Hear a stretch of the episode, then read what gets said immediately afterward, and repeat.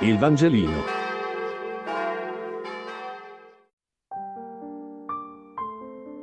Lunedì 1 novembre. Matteo 5, 1-12. Lettura del Vangelo secondo Matteo. In quel tempo, vedendo le folle, il Signore Gesù salì sul monte, si pose a sedere e si avvicinarono a lui i suoi discepoli. Si mise a parlare e insegnava loro dicendo, Beati i poveri in spirito, perché di essi è il regno dei cieli. Beati quelli che sono nel pianto, perché saranno consolati. Beati i miti, perché avranno in eredità la terra. Beati quelli che hanno fame e sete della giustizia, perché saranno saziati. Beati i misericordiosi, perché troveranno misericordia. Beati i puri di cuore, perché vedranno Dio. Beati gli operatori di pace, perché saranno chiamati figli di Dio. Beati i perseguitati per la giustizia, perché di essi è il regno dei cieli. Beati voi, quando vi insulteranno, vi perseguiteranno e mentendo, diranno ogni sorta di male contro di voi per causa mia rallegratevi ed esultate, perché grande è la vostra ricompensa nei cieli.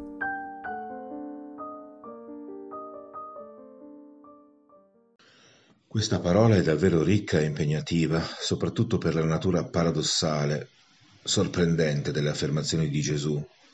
Beato, in greco Makarios, che significa felice come un Dio, che gode della perfetta beatitudine degli dei, Beato è chi proprio non ti aspetti, il povero, l'afflitto, il mite, colui che subisce ingiustizia, ma anche colui che agisce con misericordia, chi è puro di cuore, chi opera per la pace. È stato osservato che questo sembra il ritratto di Gesù stesso. Gesù sembra parlare di sé, di quello che lui è e di lì a poco sarà, cioè povero, triste fino alla morte, mite, addirittura silenzioso, senza parole di, di, difesa davanti a Pilato o davanti al sommo sacerdote e al Sinedrio. Egli subisce ingiustizia, ma per tutta la vita agisce con misericordia, è puro di cuore, opera per la pace. Un modello da seguire, la via, la verità, la vita, come lui stesso ha affermato. Un modello però irraggiungibile? Sì, se pensiamo che le beatitudini siano un'indicazione di ciò che dobbiamo fare, di come dobbiamo comportarci.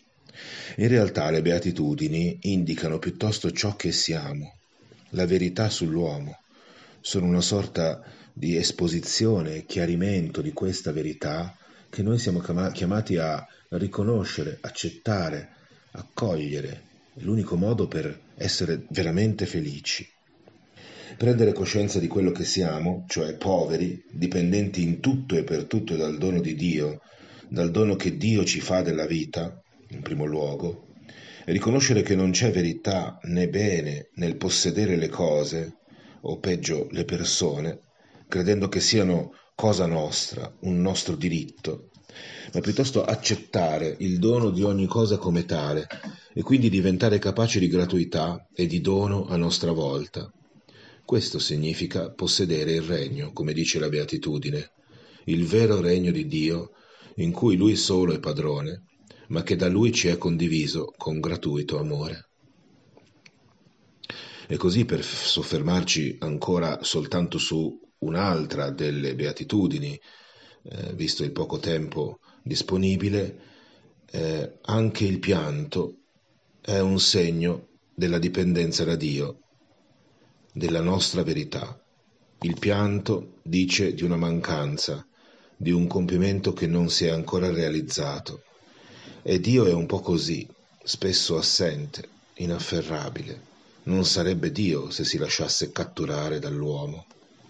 Il fatto che nulla ci soddisfi pienamente su questa terra è segno che siamo fatti per altro, che solo Dio può colmare il nostro desiderio. Il Vangelino Buona giornata.